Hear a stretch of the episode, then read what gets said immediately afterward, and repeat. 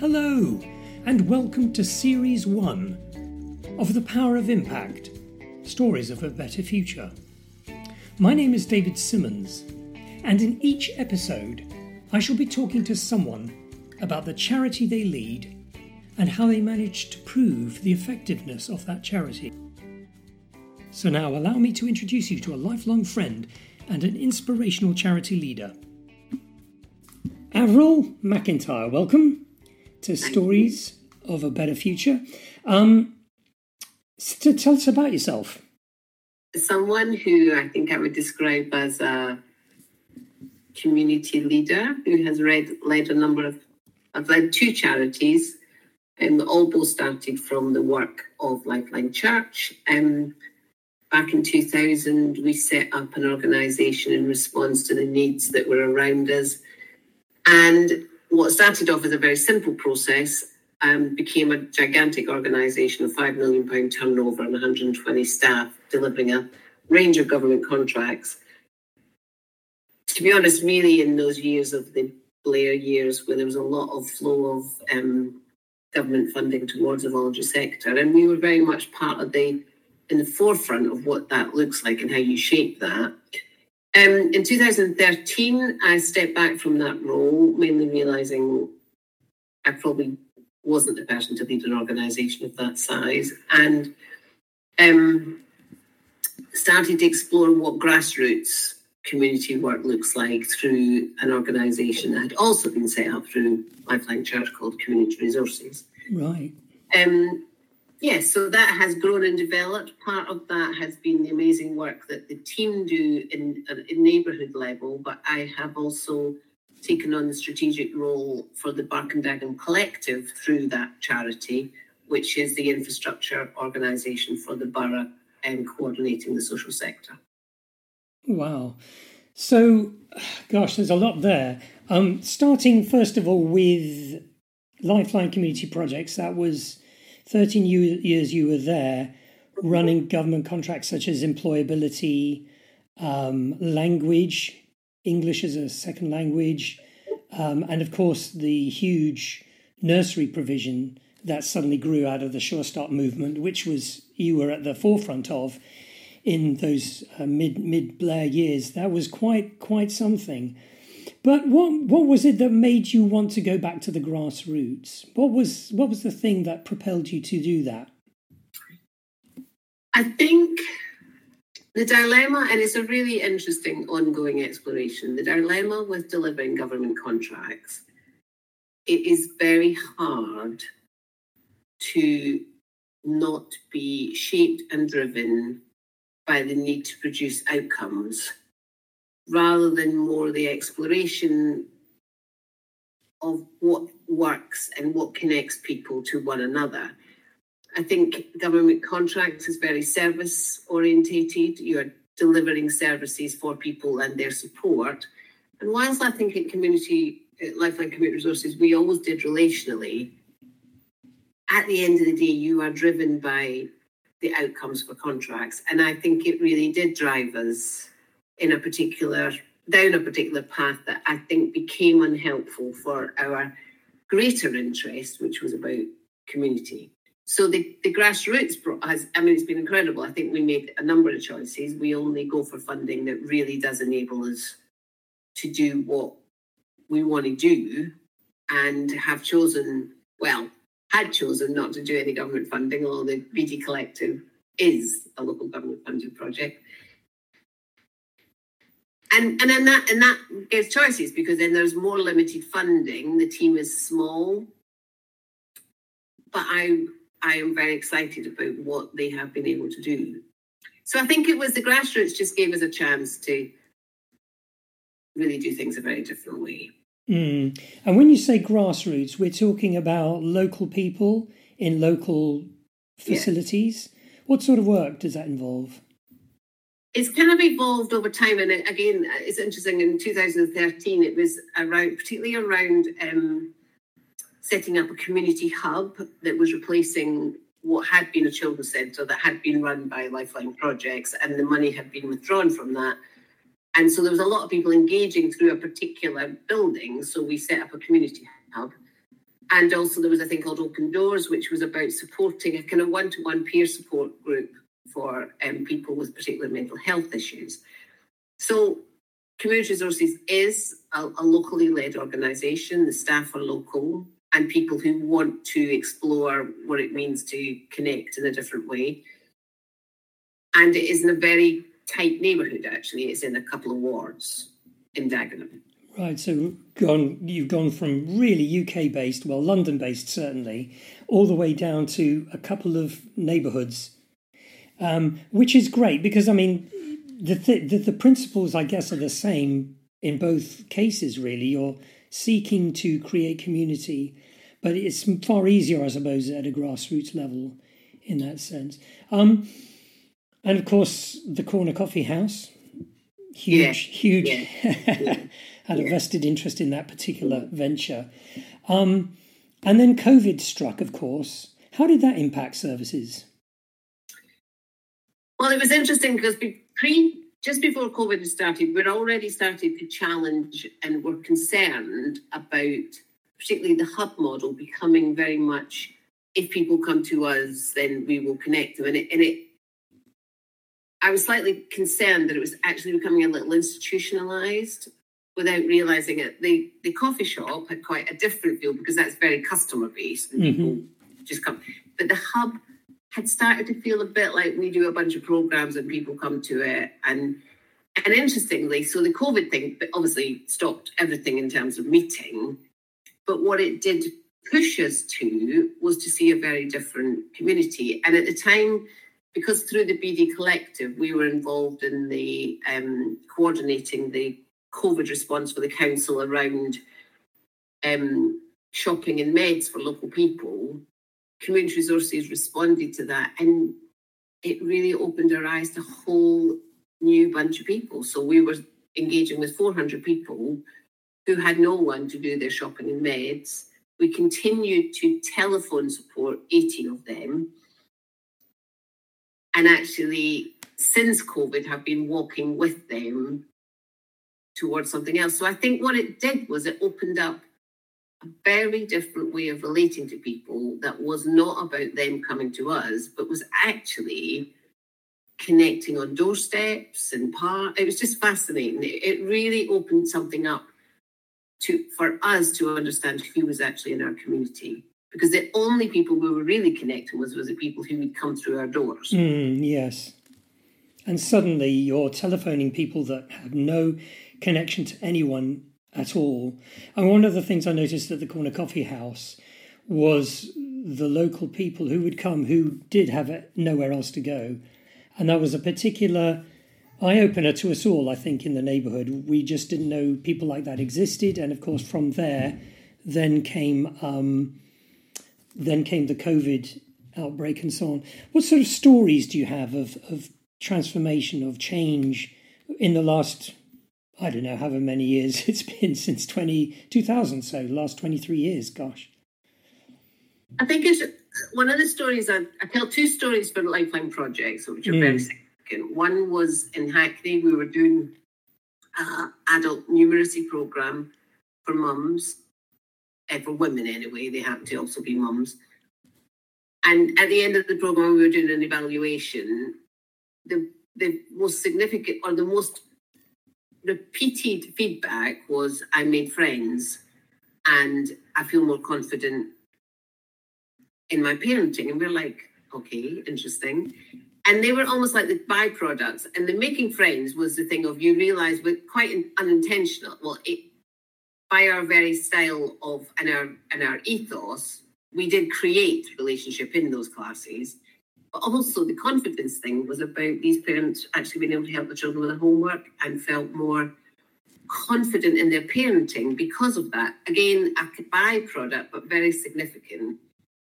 And the other story is when we were running children's centres, as a chief exec, I was called in one day to this parents forum. And, and it, in honesty, we ran parents, I ran parents forum because you had to, because it was part of the contract. I always thought there were stupid things and we were ticking a box. But this particular parents forum was run by this amazing children's centre manager we had.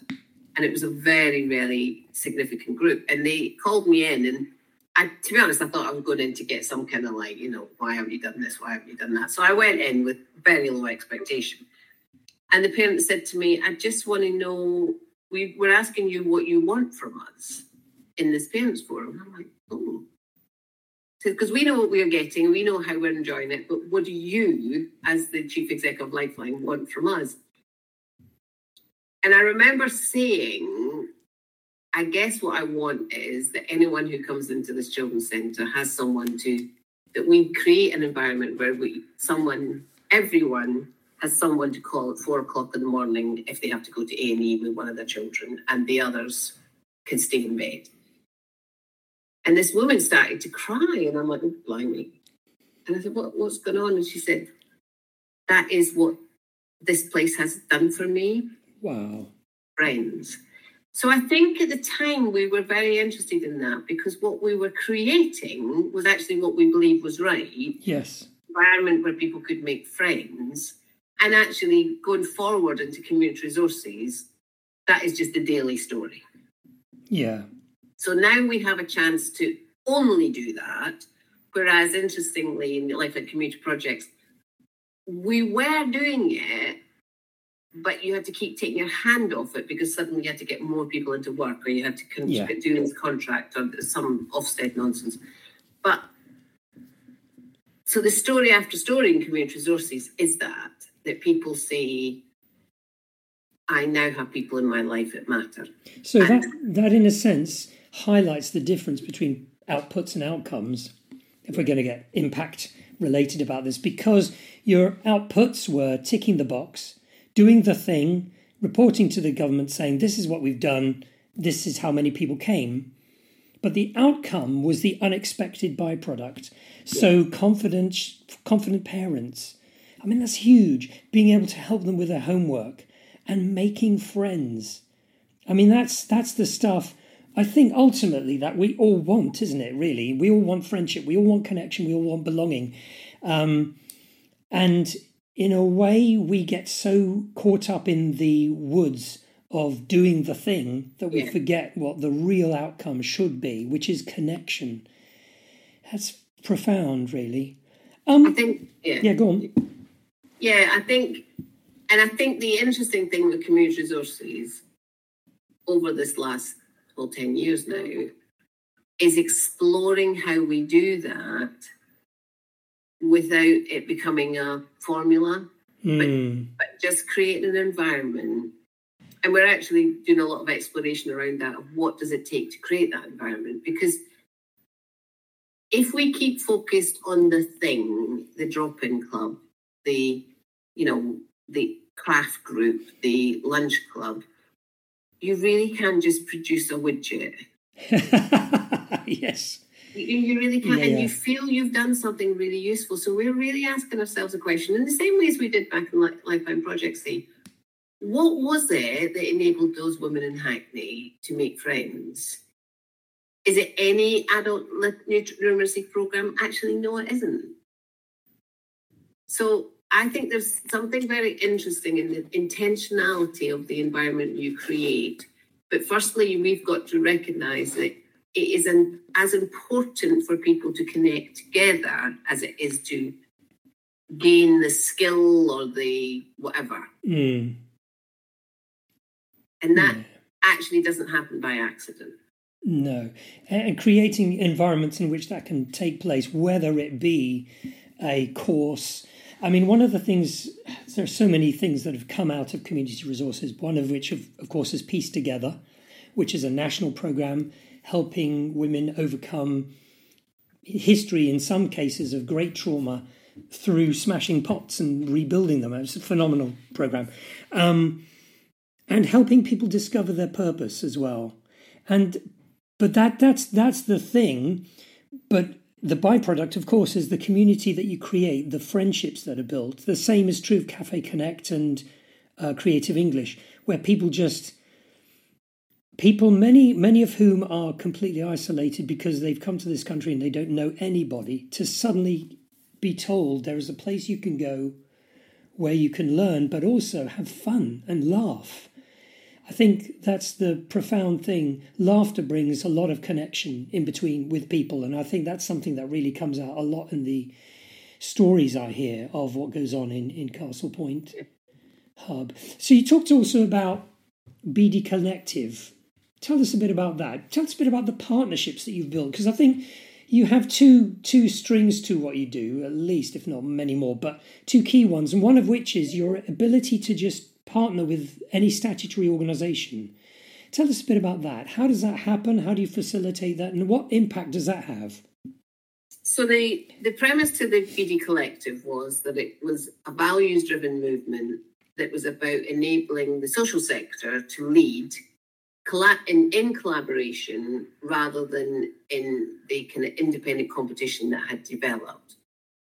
Um, it's been a four year journey um, of great trauma. The interesting thing, and, and I think the focus of it was is there more we can do together than individually?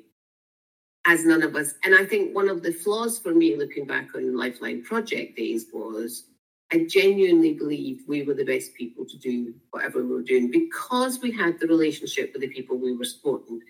I do think that was a really big flaw. Of course, we weren't.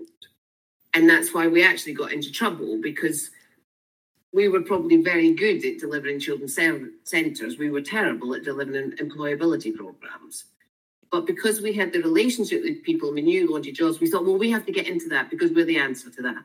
It was wrong. But we did have the relationship that we could have then carried people to other places.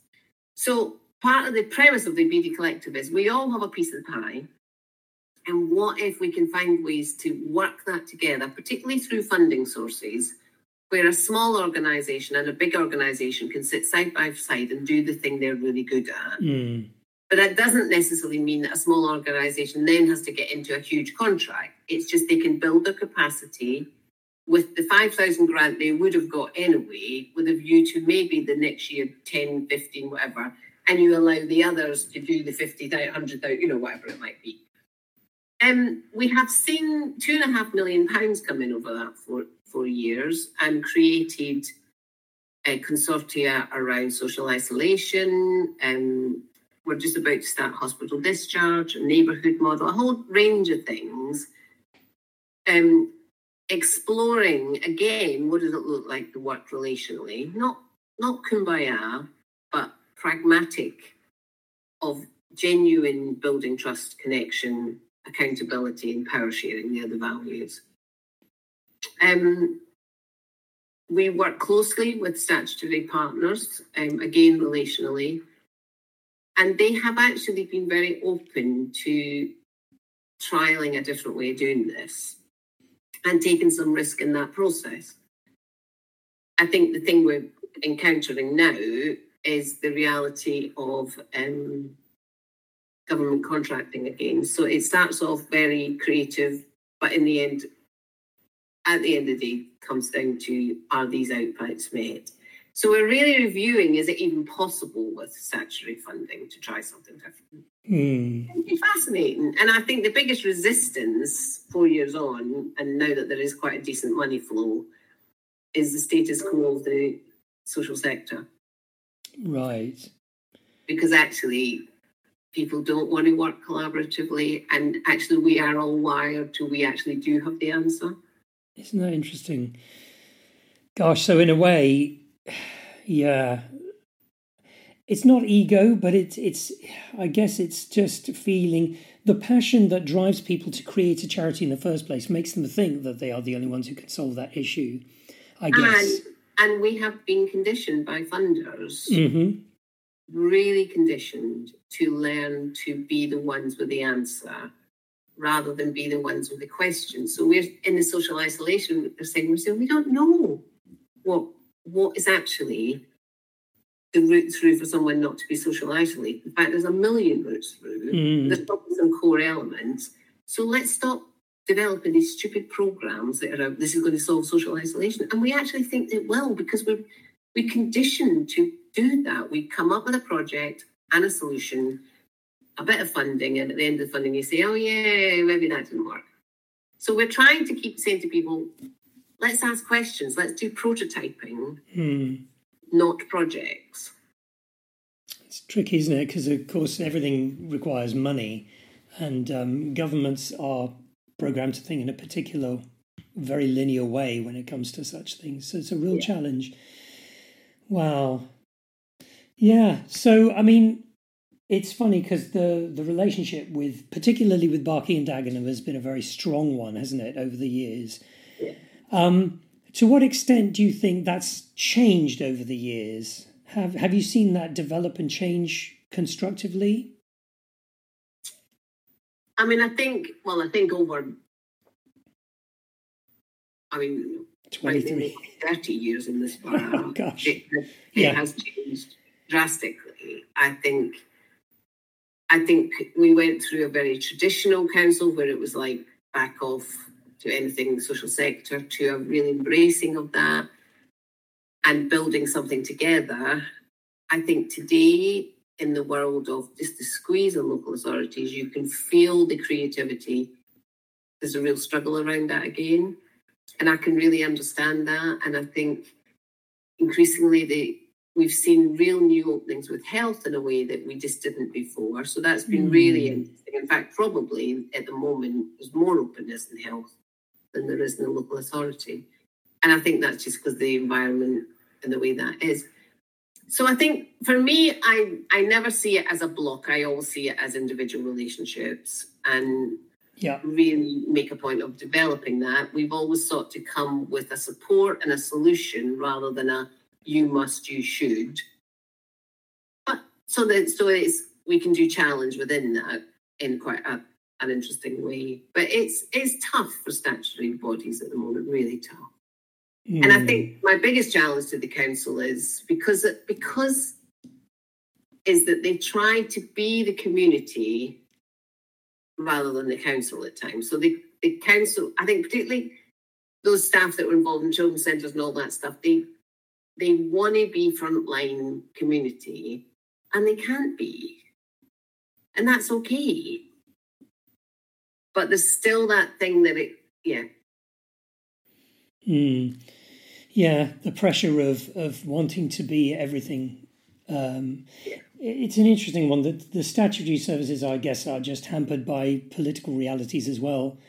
Um, I, as as we go to um, yeah, as we're recording this Birmingham has just announced that they are completely snowed under. They cannot survive financially, which is deeply concerning and, and I guess a direct result of austerity because they lost £600 million a year or something crazy from their budgets.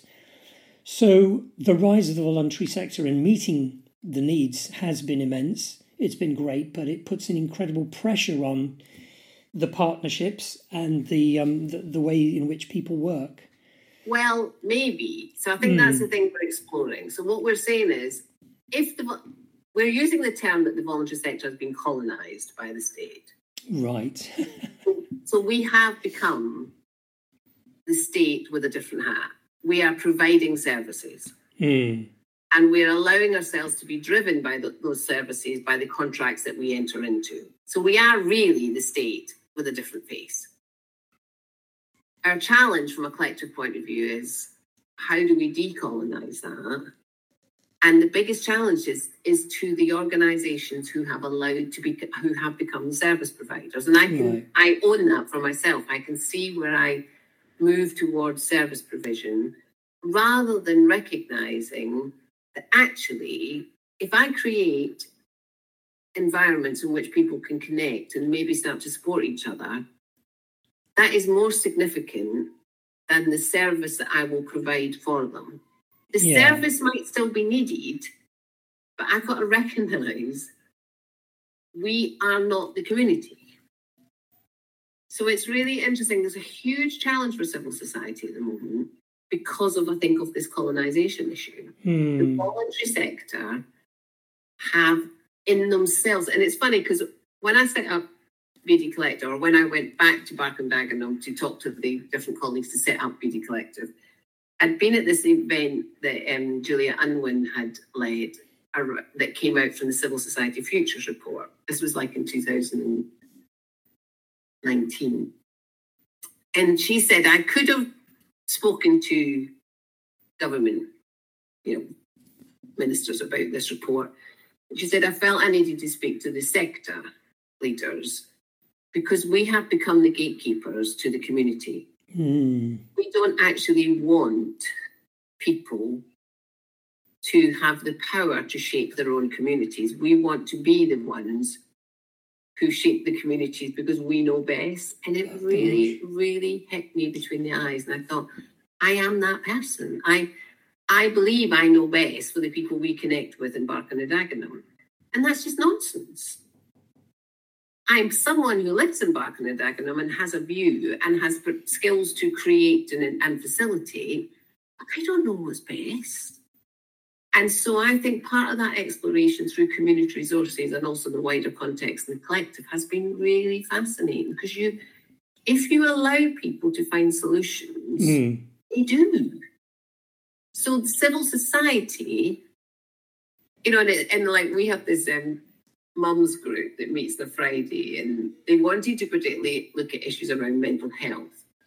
And the person who was facilitating it says, "Oh, they want to get a mental health professional in to talk about that." And I said, "Oh, for goodness sake, that's ridiculous." And we had some money. I said, "No, that's ridiculous. We're not doing that." And thankfully, my colleague said to me, "Avril, we don't decide." They decide. Yes. I'm like, oh yes, oh yes, that's what we've agreed, isn't it? So backed off. Actually, as it's happened, those women have come with many other solutions. And actually, a wee bit of it was about a professional, but actually, it was about some what they they themselves came to the conclusion of. The most significant thing is us meeting together and support, you know, and, and being a friend to each other. So it was a really helpful thing for me to recognize I easily could have just come in and said no, mm-hmm. Which would have then disempowered them from yep. thinking, well, we can make any decisions really. And it's just fascinating. We do that all the time. So as as sector leaders, we've got to make a choice that civil society is not our organization. It's very interesting. And also I've noticed that there's a um to an extent, there's a, a formalization of this in the the the funding that you um, the Lankelly Chase stuff, whereby you encourage local people to come up with ideas and then fund those ideas as yeah. espoused by the local people. It's very difficult because sometimes they really don't know quite what they want but that's okay. But that's okay, yeah. And and in fact, we've seen one fantastic group come out of that, which is this um, disabled lady talk, you know, helping people to who are in wheelchairs and who are, you know, um, physically impaired to be able to have exercise classes and stuff, which is brilliant. Yeah, and we've also seen the mums group, and we've seen some stuff through the men, and it's it's really interesting. So, from a collective point of view, we pulled together this um, working with the UCL team, who are amazing, to, to practice what prototyping looks like rather than projects. And we've got a bunch okay. of funding around that, particularly looking at social isolation. So we're just we've done the first workshop in that, and it was just, you know, people's heads were sore because it's that thing of ask a question. What are you trying to solve? Not what is the solution? And wow. it is such a change mm. in the way we approach things and like the whole workshop was a it was just really really interesting so we've got a second one coming up and you can see people really grappling with it. Like what is the question not what is the answer? Yeah what's the answer we want to to yeah. give to other people? I mean i think in a way business does that as well. Successful business. So apple decided to solve the issue of mobile computing using the ipad and it, they created this thing that no one thought they needed until they needed. Yeah. You know, it's a similar sort of thing. It's a different way of looking at at the world, I guess. One of the things it comes back to really is the fact that it's about empowering local people to connect. And it's, you know, f- providing facilities where that can happen organically. I guess that's basically what we're saying. Yeah, I think there's a really interesting um, podcast that was done with a woman called Jenny Poppy um, through the ratio talks thing that we supported. And she talked about inequality being two pronged. So you've got the individual inequality issue and empowering that individual to recognize they actually do have power and agency. And you've also got the structural inequalities. And I've I've always erred towards the empowering the person and you see something change. But I think I really something hit me when I was listening to that podcast of it's both. Mm, yes. When we come across people with housing issues, we can support them to be more assertive, to be clearer, to be pursuing their own case. But there is a structural inequality around housing that cannot be dealt with by an individual. And what does it look like to, to, to build those movements that also tackle the structural inequalities? And that takes that takes a group, that takes a lot of people. And I think for me it's both it's it's both and. So our role in community resources is to support individuals and to empower them to know, particularly by connecting together, mm-hmm. that they're not alone and actually together they might be able to do something that they couldn't do individually. But our role also in community resources is to is to gather other organisations and other people of influence to actually tackle the structural inequality. And those two mm. things together are really vital because that's how we can change society and tackle the re- just the actual reality that people who are poor die younger. Absolutely right. Yeah. People in Barking and Dagenham have a five-year less life expect healthy life expectancy than someone in Westminster. That that is a reality, and it is appalling. It's the same in in other cities. I know Sheffield has a a similar sort of discrepancy in two parts of their city yeah, um, and these are big issues, yeah. and it goes back to goes back to the third the third way, Tony Blair's original philosophical drive towards both the agency of the individual and the structure that needs to be sorted. I mean, I could go into the academic side of it, but I won't. I'd love to, but anyway, that's another podcast. Avril, thank you so much for your time. Thank you. and uh, yeah, have a wonderful day. Thanks. See, See you later. Thank you for spending your time listening to this. Do subscribe to the podcast if you haven't already done so, and feel free to follow me, David Simmons of Absolute Communication and Cinema Network, on LinkedIn. Thank you.